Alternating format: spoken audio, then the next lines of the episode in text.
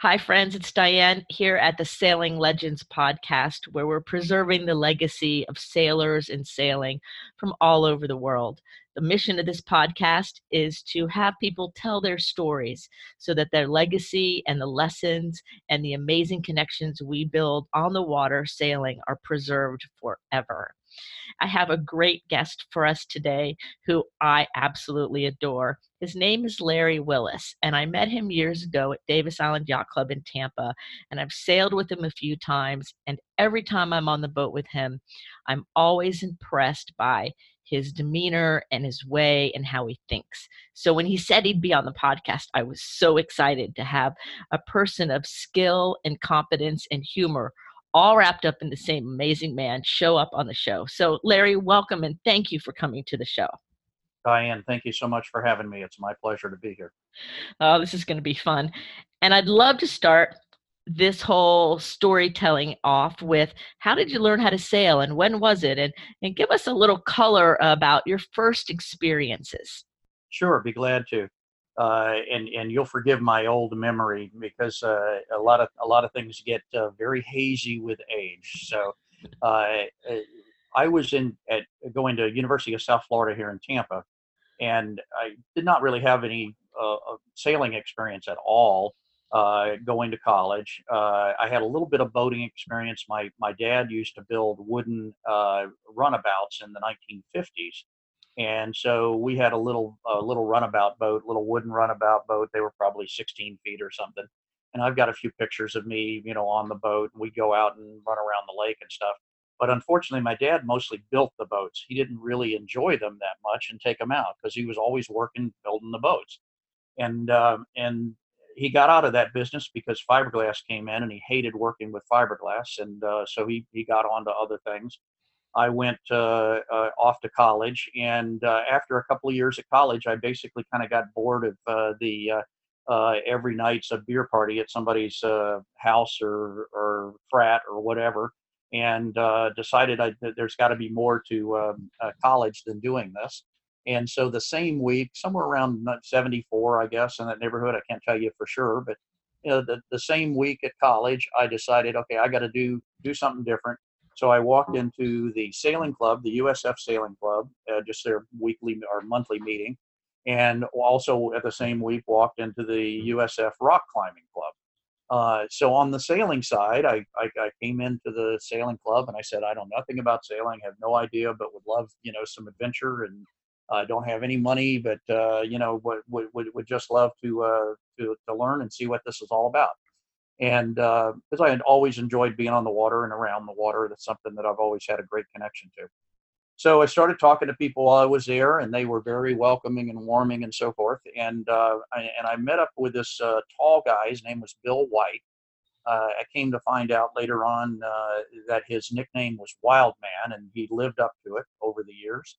Uh, got plenty of stories I can tell about Bill's Wild Man history. Uh, but he was uh, probably a six-two, big, lanky guy, a little bit older, probably in his mid 20s or so. I'm not even sure he was a college student at that point. Probably wasn't now that I think back on it. Uh, but he was there and he was, uh, you know, we started talking. he said, Yeah, you know, I'm. I'm looking for somebody to help me out. I sail, you know, I, I, I do stuff on this sailboat for the owner, and uh, I just I always need somebody to help me out. And so I said, well, I, I know nothing at all, but you know, I, I'm a quick learner and I can take directions and, you know, you just kind of tell me what to do and I'll, I'll figure it out and I'll help you out. He said, great. Okay. Well, come on down to at that time, the owner kept the boat at Marjorie Park uh, down in Tampa, downtown Tampa. He said, just come on down there. And I don't remember what day it was, a Saturday or whatever it was. Come on down, you know, at 10 o'clock, be there or nine o'clock, whatever time it was. So I walked down to the marina. He said, just, just, you know, look for the, the dockmaster's office and we're the boat that's, you know, right, right behind the dockmaster.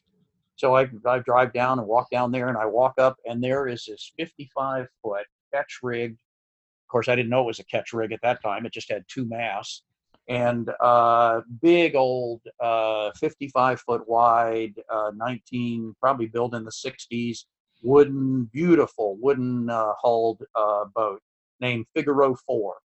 And uh, it was just a gorgeous boat, but it was like absolutely daunting for me the idea that, oh my God, I don't know anything about sailing. And I'm supposed to be getting on this boat helping you know, out. And uh, so anyway, Bill Bill was there, and he you know called me over and so forth, and threw me right into it. Uh, he, as it turns out, he worked foredeck, which is the front part of the boat, and uh, on a boat this big, it's a job. Uh, sails are huge. Uh, force uh, the forces that the sails uh, create are huge. So Bill just started coaching me through it. So my first sailing experience was a 55 foot, big old ketch rig sailboat and uh, literally just hit the ground running. Uh, you know, trying to figure out what stuff was called, and uh, you know, try not to make too many mistakes and help out as much as I could. Wow, that's amazing. So, did you keep sailing with them on that boat? I did. We uh, we sailed for quite a few years. The boat was owned by a gentleman named George Thompson, as I recall. He was a real estate developer somewhere in the South Tampa area, and uh, he owned the boat. He actually had a second boat uh, that was a similar size, uh, but he raced Figaro 4 mostly. And I sailed with them probably for three, four years. Uh, we actually did the 1977, I think it is, Mexico race, uh, which was from St. Petersburg to Isla Mujeres, Mexico. And it's about 500 some odd miles. So it's a, you know, it's a you know, race. It usually takes three and a half, four days, five days sometimes, depending on the wind and uh, as I recall, that year was pretty good, pretty good weather, and we we we had a pretty quick quick trip. I think we ended up take, taking first place that year, as I remember. I, I know we were the first boat to finish, and I think I think we ended up first place overall. And uh, and that was when Isla Mujeres was just a sleepy little island town on the coast, the Yucatan coast of Mexico. And so there wasn't a whole lot there. And the, the race was a big deal for the folks there so that was you know that was a, a, a wonderful experience for me because uh, now that kind of opened up the opportunity for me to use sailing uh, i'm here I'm, I'm this broke i was still in college or I just just maybe had graduated at that point uh, and um, uh, i'm just this broke you know college kid or just graduated college and um, it, it, was a way for me to uh, you know kind of go visit this exotic place uh, uh, and uh, do it at r- virtually no cost other than a little bit of out, out of pocket expense because uh, I could sail the boat over, have a great adventure. I could be over there. The owner would pay for everything. We could stay on the boat. We had hammocks up on the foredeck strung uh, while we were at Isla Mujeres, and we'd sleep in the hammocks. And then I'd do the boat delivery back, and uh, uh, it didn't really cost me a whole lot. It was a great adventure for for a young young snapper or whippersnapper as I was at that time. So we had a good time with Figaro 4 for quite a few years. And then I think the owner ended up selling it or moving elsewhere. And I transitioned to some other boats at that point.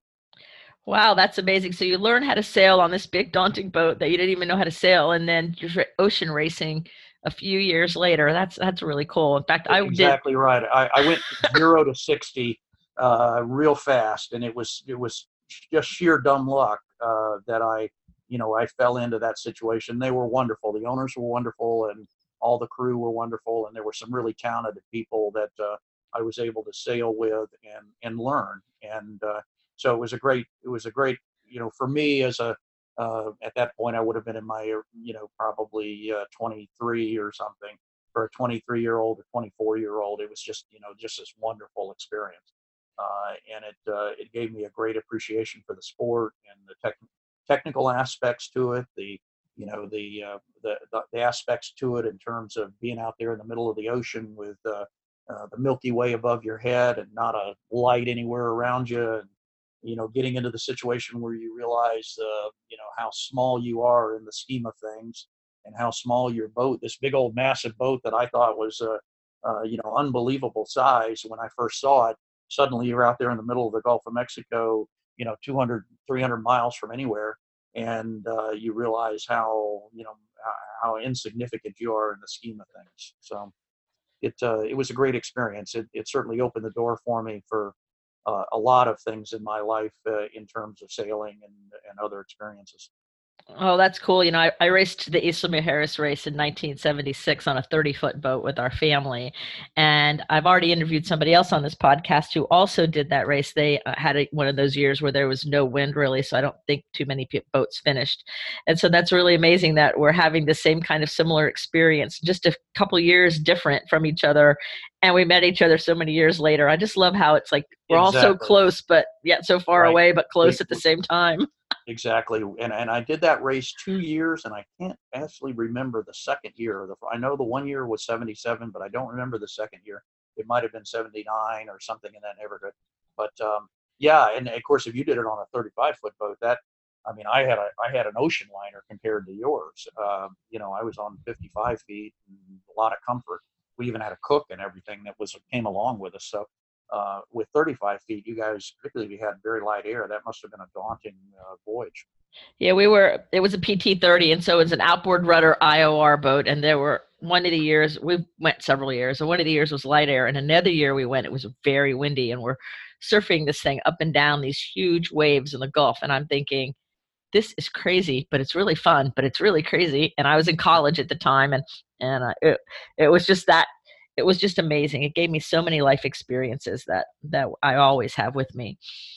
Yeah, that's a that when you get some weather out there uh, way in the ocean, uh, you really realize real quick, particularly when you're that far out, how you know how isolated you are and how much you have to be prepared. Of course, when you're you know you, you were probably like me in college you you know at that time you didn't even have a real appreciation probably for the for the significance of the potential downside that was that was around you. You know, you just kind of assumed everything was going to be great and it was all going to be fine. And then, of course, the older you get, the more you realize, you know, yeah, these things happen, and suddenly you're, um, you know, you're in a situation you're not anticipating.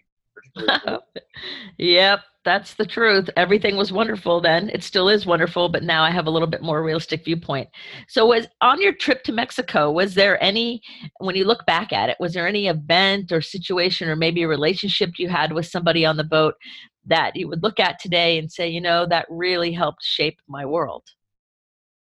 I, I think it was, a, and I don't know that my memory would let me be real specific uh, uh, uh, Bill, I remember Bill White, the Wild Man, as we called him, Bill Wildman, Bill Wildman White or Bill White, uh, was was on the boat, and uh, and and he was he was one of these people that just lived life to its fullest, and sometimes it was to its excess. Uh, but he he really just went for it all, and he he was fearless in terms of uh, the way he approached things.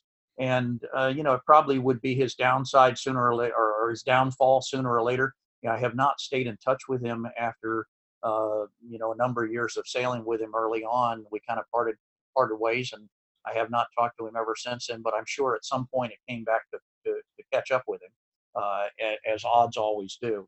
Uh, and then there was a gentleman named Pat Strong, uh, who was you you may you may have cross tracks with him at some point in your travels, Diane, because he he was an excellent navigator and uh, he was just somebody who uh, had had a, just a ton of sailing experience at that time, uh, all kinds of international races and races, and he came on uh, to as navigator, and uh, I actually sailed with him in some subsequent races, and uh, he he would just always impress me with the amount of uh, preparation and diligence that uh, he took. And I got to know him pretty well uh, at the time and, and always, you know, kind of picked his brain about things. Uh, of course, you got to remember this is back pre GPS and electronics. So everything was celestial navigation and uh, uh, keeping track of things on a on a manual chart. You did not have any kind of GPS or satellite connections or anything like that. And so uh, he was just great in the amount of preparation and um, uh, technical detailing he could give uh, to, uh, to, to trying to route you around the strategic planning and tactical decisions and so forth from a navigation standpoint. Um, and then the other person that uh, that impressed me was uh, George Thompson, the owner. just a, a, wonderful gentleman. Of course, I was a young kid at that point, and, and he was an older man but he was just so giving and um, uh, just always impressed me about the uh, amount of care that he took about everybody that sailed with him and everybody he came in contact with. You know, we'd be down in Mexico in Isla Mujeres, and of course, this is he he was a relatively wealthy man in the real estate business, and uh, uh, we'd be down in Isla Mujeres, and I always saw these uh, uh, examples of where he would go out of his way to make sure he helped somebody. Uh, we'd be in a restaurant or something, uh, you know, a crew would be together uh, having a meal in a little, just a little hole in the wall restaurant in Isla Mujeres downtown. And afterwards, I'd see him go over and talk to the owner and uh, almost always left, you know, just a, a, massive tip relative to whatever the bill was. And, um, you know, he was just a very kind gentleman. Uh, one thing about the Isla Mujeres races, you may recall, is they one of the traditions is they always do this around the island race. And uh, they invite all the kids uh, uh, from the island to come clamber onto the boats, uh, sometimes with their parents as well as chaperones. And uh, so w- w- he was always just open arms about taking as many as possible. And so we'd have you know 40 kids, of course, a 55 foot boat we'd have 40 kids on this boat. And of course, back then, nobody really thought about Coast Guard regulations and life, life, life preservers, and certainly not in Isla Mujeres, Mexico. And so, you know, you just constantly be concerned about, oh my God, this kid's going to get, you know, he's going to fall overboard. But everybody was wonderful. And of course, we we had, you know, we tried to get a couple of people were interpreters so we could get everybody, you know, moving in the right direction at the right time, and nobody was going to get hurt and so forth. But it worked out wonderful, and George was always great in that respect. So uh, they, they they were good times for me as a as a young kid. It was a wonderful time. Oh, that's awesome. And so obviously you continued sailing from that time of your life. I could reminisce on that around the island race for like ever because I, I, you're bringing back so many amazing memories for me, Larry. Um, but you kept sailing, obviously, because you're still sailing today. And so tell us a little bit about how did things begin to segue further? Like, okay, the, the racing bug bit you right out of the gate. So Yep, I, I, it was, and and and I it, it, I graduated college in '77, and uh, I did uh, a number of races in the in my last couple of years of college, uh, where I was uh, doing some extended racing. Uh, if you remember the old Southern Ocean Racing Circuit (SORC) as they called it, which was at in the in the in the mid to late '70s, what it was at its heyday, and that's when you had just boats coming from around the world uh, over here to the west coast of Florida, St. Pete Yacht Club, based in St. Petersburg, and they would uh, they, that'd be the start of the first race, and then they'd end up going down around the uh, uh, Keys uh, and up to Fort Lauderdale on the east coast of Florida, and then the subsequent races would be from Fort Lauderdale, West Palm area across the Gulf Stream over to various points that were on the Bahamas side and then they'd come back. And then the last two races were uh, the race around the north end of the Bahamas, all the way around to Nassau uh, from Fort. I believe it started in Fort Lauderdale or right in that area. And then the last race was a small race off of uh, Nassau. So it was a, a, series of six races, five five significant races, and then one kind of wrapping it up race off of Nassau, Bahamas. And um, the uh, the opportunity for me to sail in that for a couple of times. At, at that point, I was on I was sailing on a boat called Cognizant, which was another 50 a 50 footer aluminum hull boat based out of St. Petersburg. A guy named Wells Coggeshall owned it, and uh, he campaigned it in the um, uh, I want to say the 76 and 77 SORC. We did a couple of years and uh, it was it was just a mix of we had some real significant weather in 77 if i remember correctly and they've got just these amazing pictures of uh, uh, aerial pictures of boats uh, the race that went from fort lauderdale over to nassau the fifth race uh, had just a huge front. This was always done in february of the year and it, it went over about a six week period and so they had this huge weather front came through and just unbelievable conditions. And they've got aerial photos of just these unbelievable uh, uh, situations where these boats are heeled over, uh, you know, almost at 45 degrees, uh, uh, uh, where it seems like they're almost tipped over into the water. And they're at the crest of a wave that's breaking, and you see the crew members on this huddled on the side of the boat, and everybody's hanging on for dear life as this wave breaks over the the side of the boat, and it was just crazy uh, conditions at that point in time. Uh, but I did I did a lot of that, and I juggled college, and then I eventually graduated. And uh, for quite a few years up until the early '80s, and then I stepped away from sailing for 10 years. Uh, I, I, got into business, started having kids, and uh, uh, just kind of stopped sailing for about a decade, and um, really missed it. And it it it grew on me over the years as my kids got a little bit older, where they weren't infants anymore.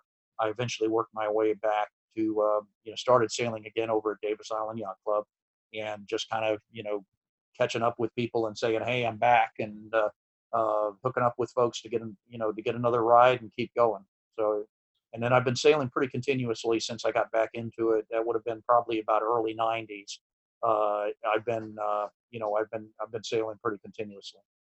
So, how did it feel for you coming back into sailing after a decade out of it when you were so immersed in it and the really high end thing? In fact, Wells Coggeshall and Cognizant's a boat very well known to me. I've raced against it and I know Wells well. So that's kind of funny. You're mentioning boats that I know yeah, real well. Red Hull, Cherry Red Hull. You couldn't yeah, hardly... she was, she was a beautiful boat. So how it, did it, it feel? Was, it was it, it was it was weird. Um, coming back because obviously I was very rusty at that point, and a lot of the people I knew uh, had moved on or done other things. So I was a little bit, you know, I was kind of searching for faces that I knew. Uh, you know, as I, I, I remember, I believe, as I recall, what it was is I, you know, I knew Davis Island was doing these uh, Thursday night races, which they still do, and uh, and and you know, so I knew they they they did that, and I finally just said, okay, I got to get back into it. So I, I think I just kind of wandered down to the club and started looking around, and uh, eventually saw a couple of people that you know I were familiar faces, and uh, kind of just started uh, you know networking with people to say, hey, I'd love to go go sailing.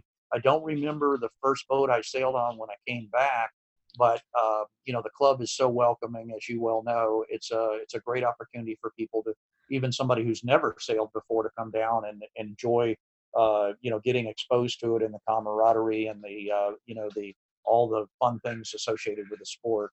And uh, so I just started back, and it was wonderful. I mean, I, I immediately uh, realized uh, how much I missed doing it and how much it meant to me to to get back on the water and to get into a situation where I was, you know, enjoying. sailing's a very has a lot of emotional aspects to it uh, where you feel so good being on the water and around the water. And of course, you get wildlife and dolphins and sunsets and horrible weather and great weather and everything in between, and wind and no wind and what have you. But you also, when you're racing, it's uh, as you well know, Diane, it's a it's a very technical sport and it's a thinking man sport. It's not something where you can just go out and you know push a button and everything happens uh, automatically. I mean, it takes a lot of thought, a lot of planning a lot of technical decisions, a lot of tactical stuff, strategic decisions, depending on the length of the race. And uh, so you just have to be in a position where you, uh, uh, you know, you go along and you and you uh, you you you're constantly adjusting to weather and waves and everything else.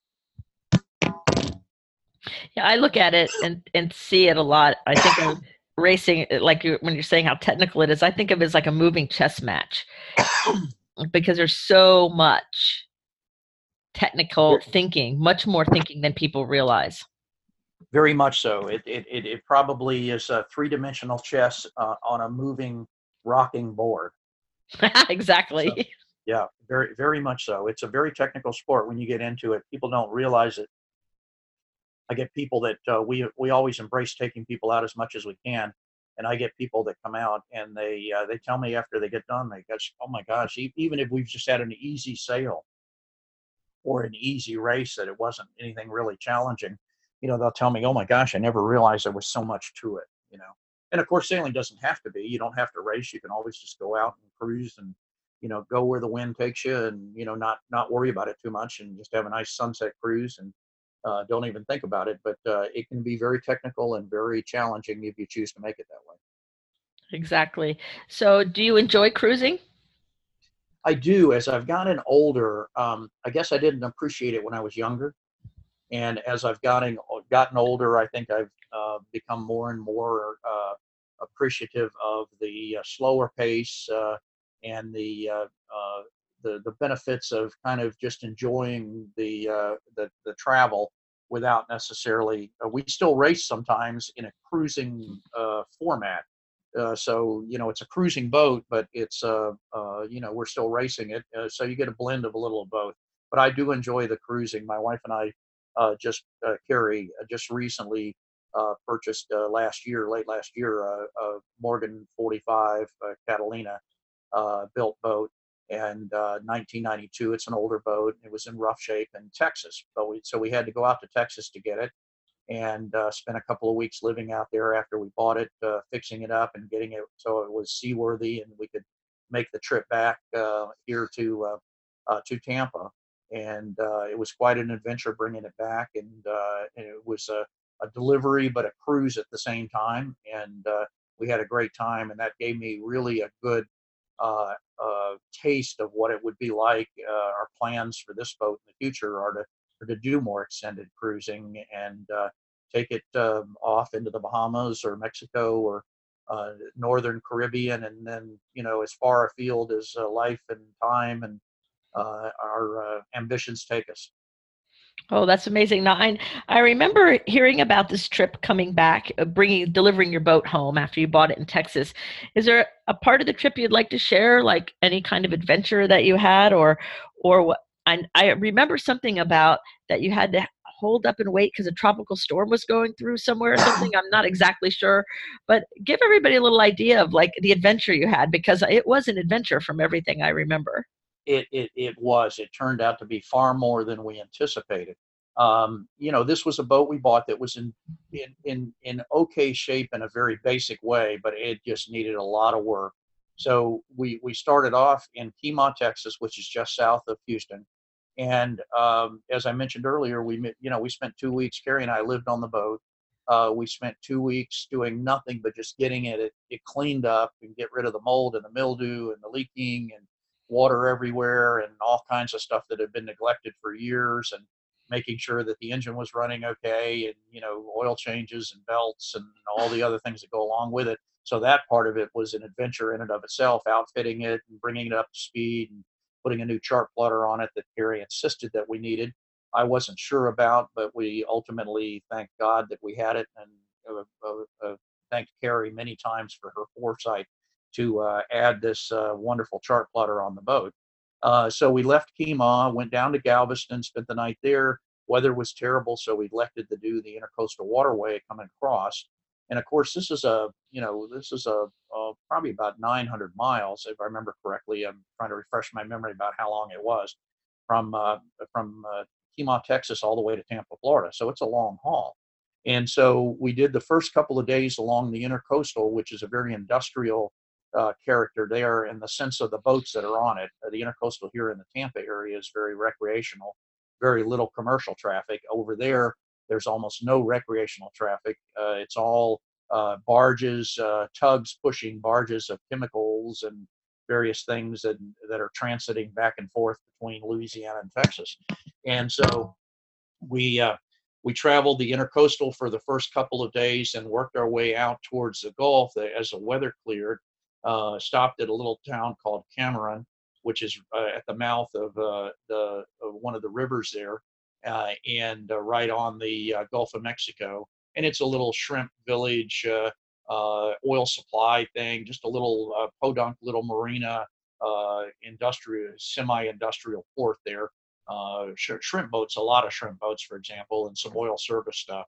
And so we just pulled up to a rickety old dock there, and we needed fuel, so we we took some jerry cans and got off the boat and walked up to the closest convenience store because they had no marinas for recreational boating at all. They there was nothing there for that kind of uh, service. So uh, we had to lug the jerry cans up to the to the uh, convenience store, get some diesel fuel, lug them back to the boat, uh, work, fill up the tanks, go back to the uh, to the to the uh, convenience store, get the jerry cans, and then afterwards, uh, Carrie and the other two crew that were with us, another couple from the club that joined us for the first part of the trip, uh, they went up to a little shrimp, uh, little restaurant that was right on the way to the convenience store, and they, uh, you know, just enjoyed this wonderful uh, uh, shrimp and fresh seafood, you know, literally just come off the boats. So then they're talking to the local captains and getting all the scoop about what we should be uh, aware of and things we should do and watch out for and what have you. So they came back to the boat and we all, you know, got a night's sleep and we took off the next morning. Well, what the, the weather was good, so we decided, okay, rather than the intercoastal at that point turns into a lot of locks and bridges and uh, and we'd already had a taste of one of those at the tail end of the intercoastal part of the trip and it was just a major production i mean it took uh, took so much time to get through there and you've got all these commercial barges and things that you're dodging so we said heck the weather's okay let's just go we'll follow the coastline and we'll get over towards the mouth of the mississippi over in the louisiana louisiana side and then eventually our plan was to work our way up to pensacola uh, and uh, Panama City area and uh, leave the boat at Panama City. So we're working. Uh, we, we we got the word from the captains there in Cameron that uh, we got to be real careful for this oil stuff because they've been they've been exploring since the 30s out there in the waters off of Louisiana coast. And you got to be careful for all this oil stuff that's out there. Of course, we had no idea what to expect other than these vague descriptions that we got and uh, and warnings and everything that we got from these folks. So we take off, and it's four of us, uh, Carrie and I, and uh, the other couple, and uh, we we we head off in the morning, and we get out in the Gulf of Mexico, and the day's not too uh, dramatic. Uh, we see a few, you know, oil rigs and things off in the distance and what have you, and and uh, you know we we we ended up. having a pretty pleasant day, mostly motoring. The wind, there wasn't much wind, so we weren't able to do a lot of sailing so evening starts to come it's getting dusk and dark and we said well we got to remember you know these folks had to kind of watch out for stuff we haven't seen anything horrible so far but you know we're so we're, we're sitting there the four of us are kind of in the cockpit we're kind of talking it's getting dark and dusky and you know so it's getting to the point where you can't hardly see anything and uh, suddenly we hear this little foghorn sound it was like mm, mm, real faint not anything really loud and I go, what is that? And he said, I don't know. I, I heard something. It was kind of like a foghorn or something. There's no fog at all. And so hand me the spotlight. We bring the spotlight out and we point it straight ahead. And at that point, it's fairly dark. And the spotlight hits this um, abandoned oil rig tower that is about probably 15 feet off the water. It's a three or four foot uh, diameter column, steel column sticking out of the water with a remnant platform of maybe 10 to 15 foot square on top. Nothing on it, just, you know, a bunch of odds and ends, birds and bird crap and, you know, little steel things sticking out the top, but not, not an oil rig or anything. And it's unmarked, unlit, not on the charts. And the only thing that highlighted it was that little foghorn. So, and it was literally right in front of us, probably, you know, no more than 100 yards. Oh my God. uh, just enough that the spotlight could pick it up. And we literally, had we not heard that horn, probably within, you know, a minute or two, we would have run smack dab into that thing. And uh, so all this, we scrambled, to, took a hard uh, uh, uh, turn to port, went around it, looked at it as we went by it. I, I, I regret we didn't take any pictures, although at night at nighttime we probably wouldn't have gotten anything anyway but I mean, it was just unbelievable. It suddenly made us realize this is a not a casual crossing uh, or a casual trip that we're making. We've got to be really, really diligent. Shortly after that, we were one of our crew was now we're on high alert. We're starting to think about okay, how are we going to safely transit this because we got to keep moving. Uh, we ran about two and a half, uh, a uh, little over two days full time, 24 seven uh, so we were watches, two of us on, two of us off, and uh, uh, ran watches the whole time. And you know we've got to keep moving because we got a lot of mileage to go, and in a sailboat it takes a long time. So shortly after that, uh, one of the crew said, "You know, there's something over here to the port side, off to the left, and uh, you know, I, I, maybe it's way off in the distance. I can't tell." We were looking at going, ah, "It's probably just way off there in the distance." And suddenly realized, no, it's not very far. Luckily, it wasn't right in front of us, but it was also another abandoned oil rig. Uh, that was in this case was like a full size rig that had nothing on it, nobody on it. And so we debated about what it was, and then uh, we realized it was this big abandoned rig, no lights. Uh, I don't remember it was if it was even on the chart. I don't think it was. And it was, you know, this huge structure, you know, 20, 30 feet off the water with a big platform. And what was most disconcerting, it had this gantry hanging across uh, probably about 20 feet above the water that was obviously an old walkway of some type over to a secondary platform that had some sort of mobile home type structure. I don't know if it was an office or an old house or what have you. So it would have been something that had you sailed between those two platforms, you obviously would have easily taken your whole rig down by running across this thing. So oh from then on, this, the moral of the story is it, uh, we were on high alert. So the, the, the pattern that we had to do on that particular leg of the trip was we had to have the the helmsman with our Garmin uh, chart plotter that Kerry had had us installed before we left Kemah, and that was going. Uh, and then we had a handheld Navionics uh, program that was a secondary program, so we could cross reference because some of these things were on one one chart and they weren't on the other, and vice versa. And then the helmsman was focused on kind of our wending our way through all of these structures that would show up and then to look out for the ones that were, uh, you know, just uncharted and unseeable. The second crew on that watch would be sitting up at the mast with the spotlight and and constantly scanning the horizon using their night vision when they didn't have the uh, spotlight on to be looking for shapes or objects or something that might be in front of us. Uh, because the helmsman with the with the um, uh, chart plotter and everything on their night vision really got uh, uh, degraded quite a bit. So that was, you know, two days of doing that uh, at nighttime in particular. In the daytime, we could see enough that we could avoid things, but at nighttime, we just had to be constantly vigilant going all the way through.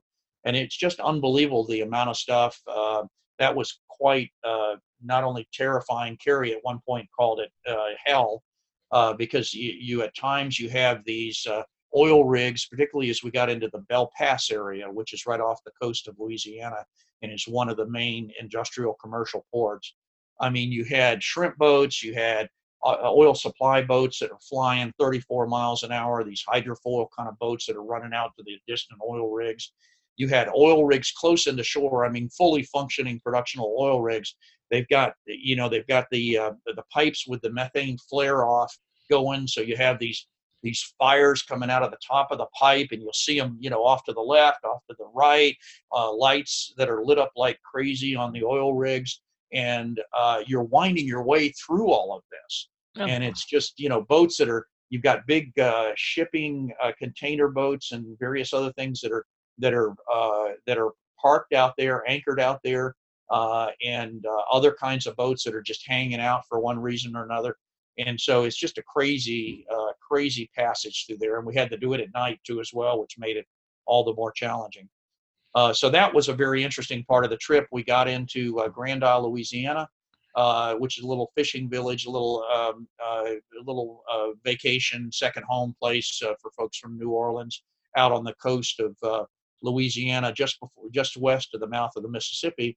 And we were running a couple of days behind schedule and this is where hurricane michael comes in we ended up coming into uh, uh, Grand Isle, Louisiana, and staying at the little uh, marina there. Uh, very lo- lovely folks, very accommodating. We were going to spend a night there. Our, the couple that was with us had to fly back to Tampa and get back to work. Uh, Kerry. At that point, we started hearing about Hurricane Michael that was brewing up in the uh, Yucatan, off the in the southern Gulf of Mexico, off the Yucatan Peninsula. So we are in. Uh, we came in on a Friday afternoon. Uh, Friday night, we start hearing about the storm. Saturday, it's the topic of discussion about what the heck is going to happen with this thing.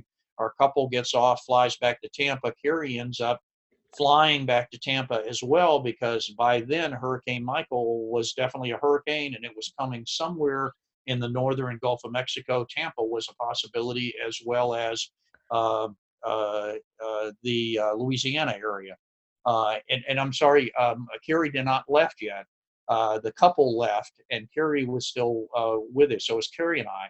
So then Sunday morning, we got the word, okay, you got to get out of here because Michael is definitely heading north. Hurricane Michael, it's a major hurricane. At that point, it was a category one, I believe. Uh, it's going to hit through here sometime probably on Tuesday. Uh, so you guys got to get out of here because no matter what, we're going to get high water and you can't stay at the docks.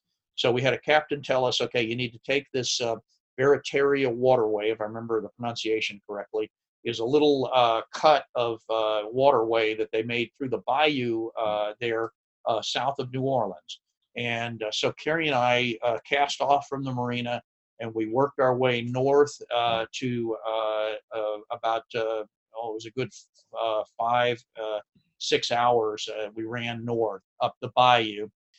Barely enough water for us to, to get up there, and we came up to Lafitte, Louisiana, which was a, a little Lafitte Marina, which was another little just a little shrimp boat, uh, oil services uh, type area.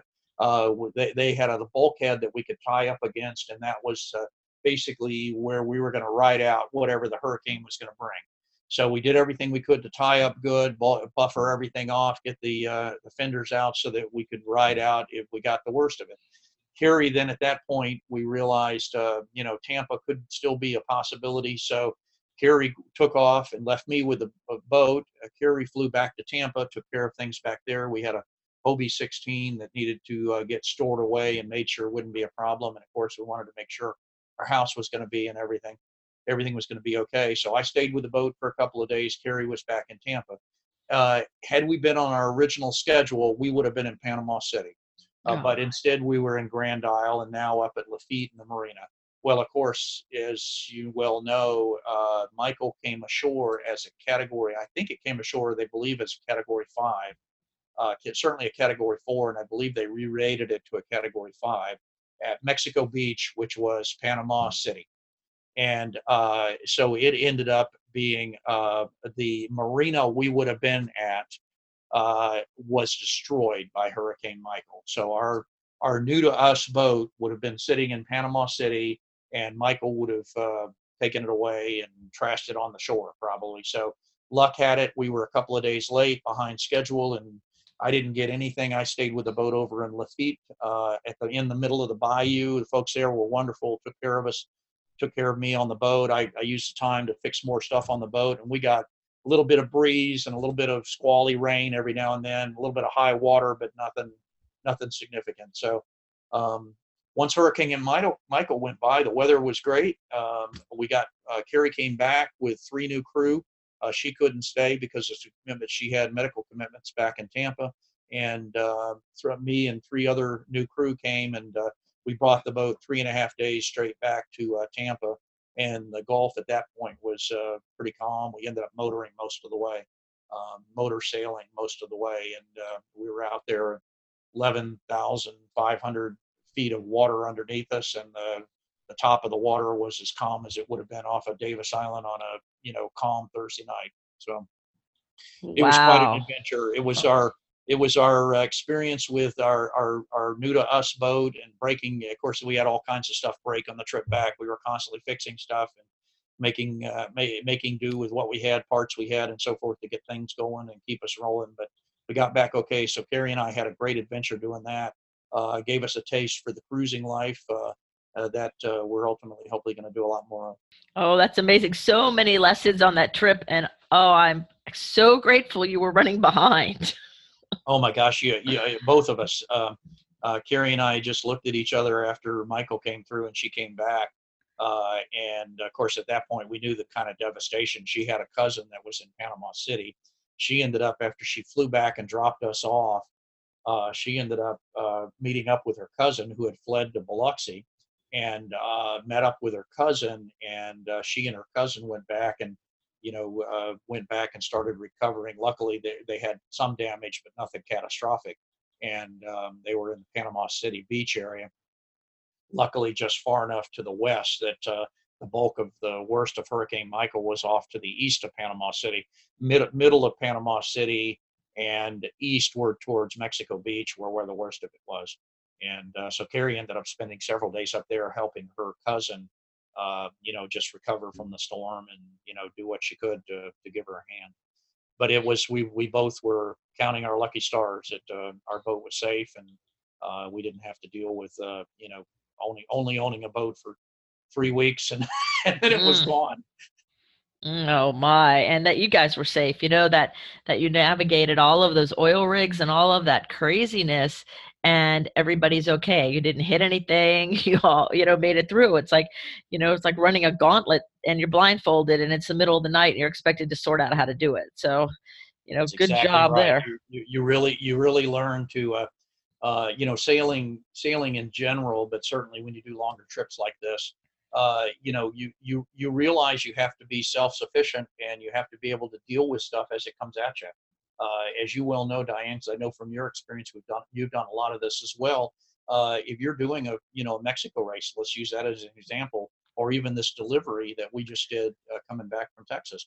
Uh, you know, you're out there, and while there are certainly emergency resources available to you, if you you know the Coast Guard's available if you you know you can rouse them up and you're not too far offshore, they can come out and, and get you in the worst case scenario. But most of the time you're just having to figure out how to make this you know how to fix something how to how to make something work how to deal with the conditions that are thrown at you.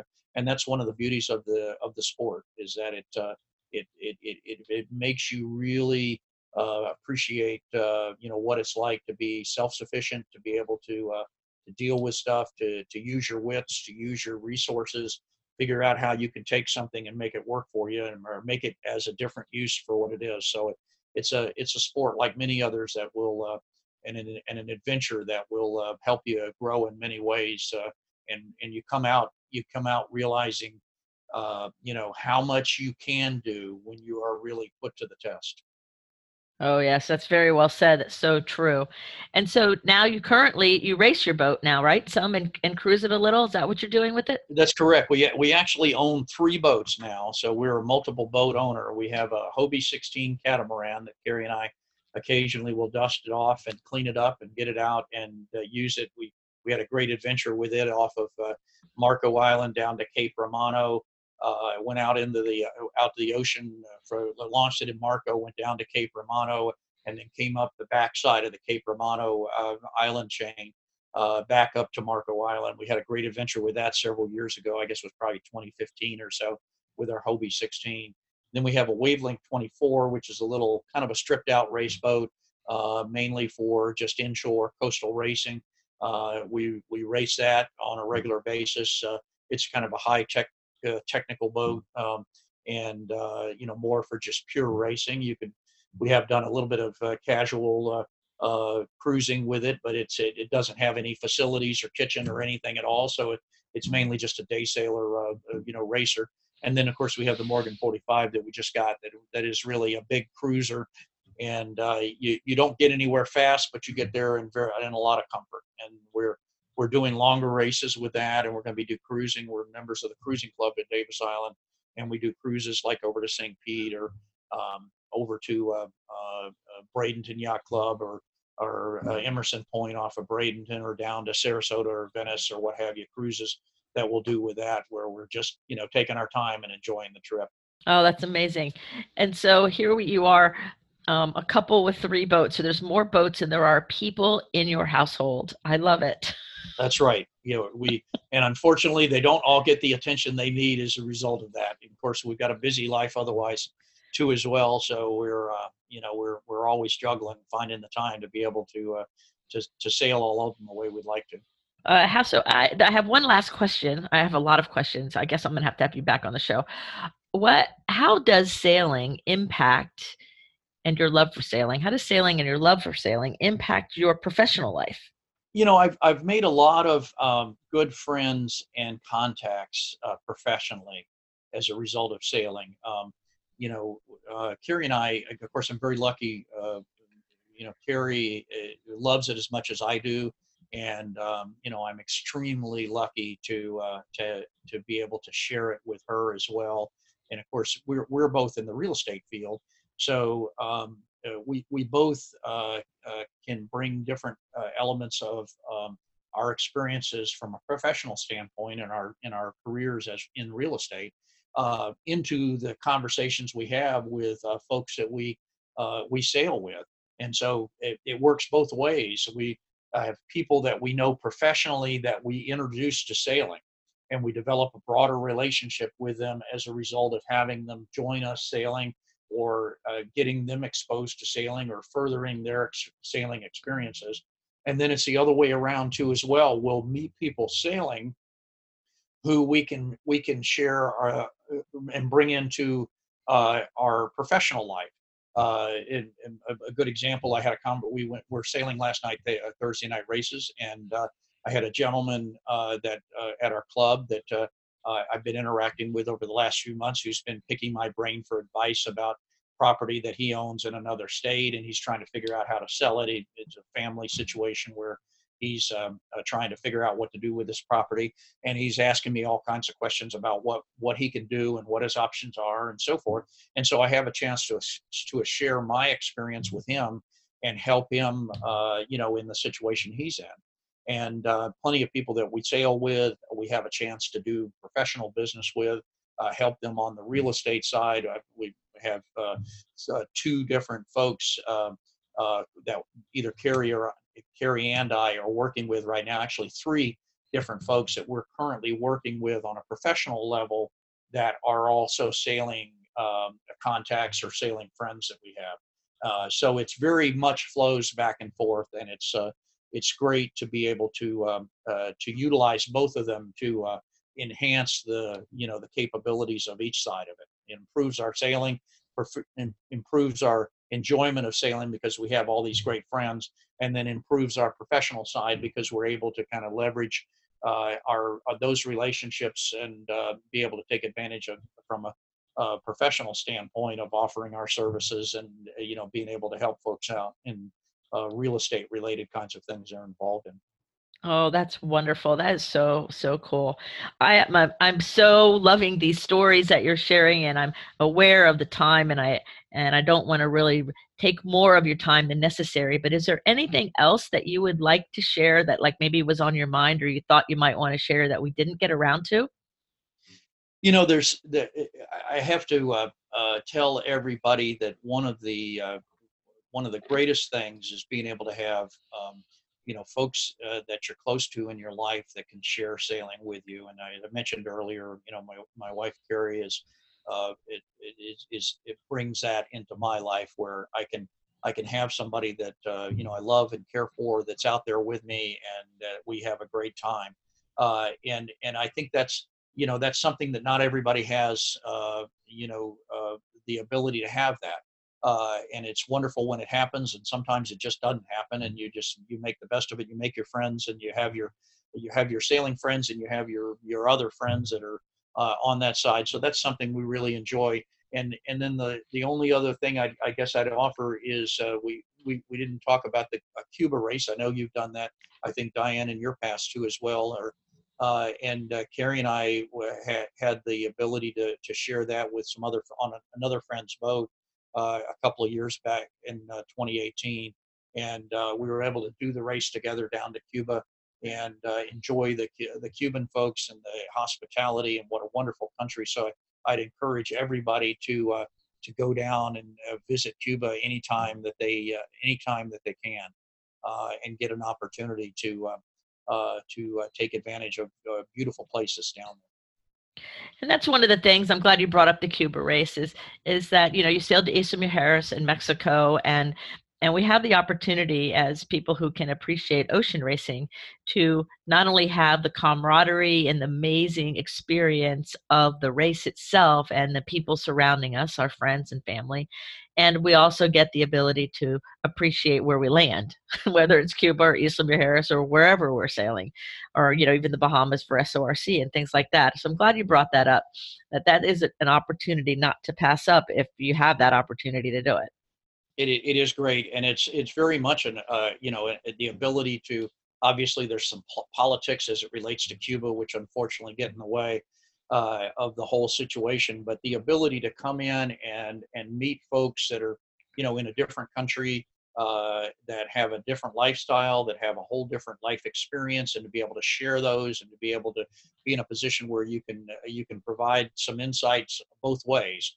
Uh, and uh, it, it, it, does provide just life enriching experiences and and obviously can be uh, in the case of Cuba you know they are so appreciative of folks coming down there and spending money and taking advantage of the various things they can offer uh, whether it be hospitality from a housing standpoint or a restaurant or a vendor or buying some supplies or you know buying buying things that they make down there or just visiting their country in general uh, they, they are so appreciative of it. Same thing with mexico uh, same thing with the bahamas. Uh, you know they, they they really count on it. It's part of the lifeblood of their economy.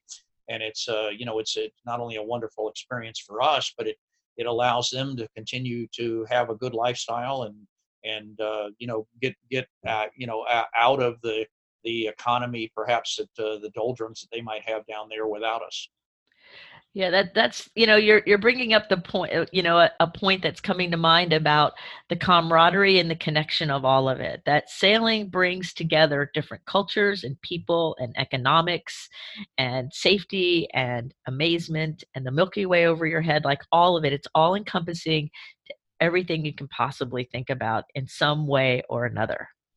It really is, and I've met so many different people over the years. Uh, uh, you know, you just uh, you're just always amazed at uh, you talk with somebody and you know you can never say one thing about sailing particularly at the level that that we are at at our club and in the, the folks that we sail with is that you can never differentiate the guy that's got five million dollars in the bank and five dollars in the bank.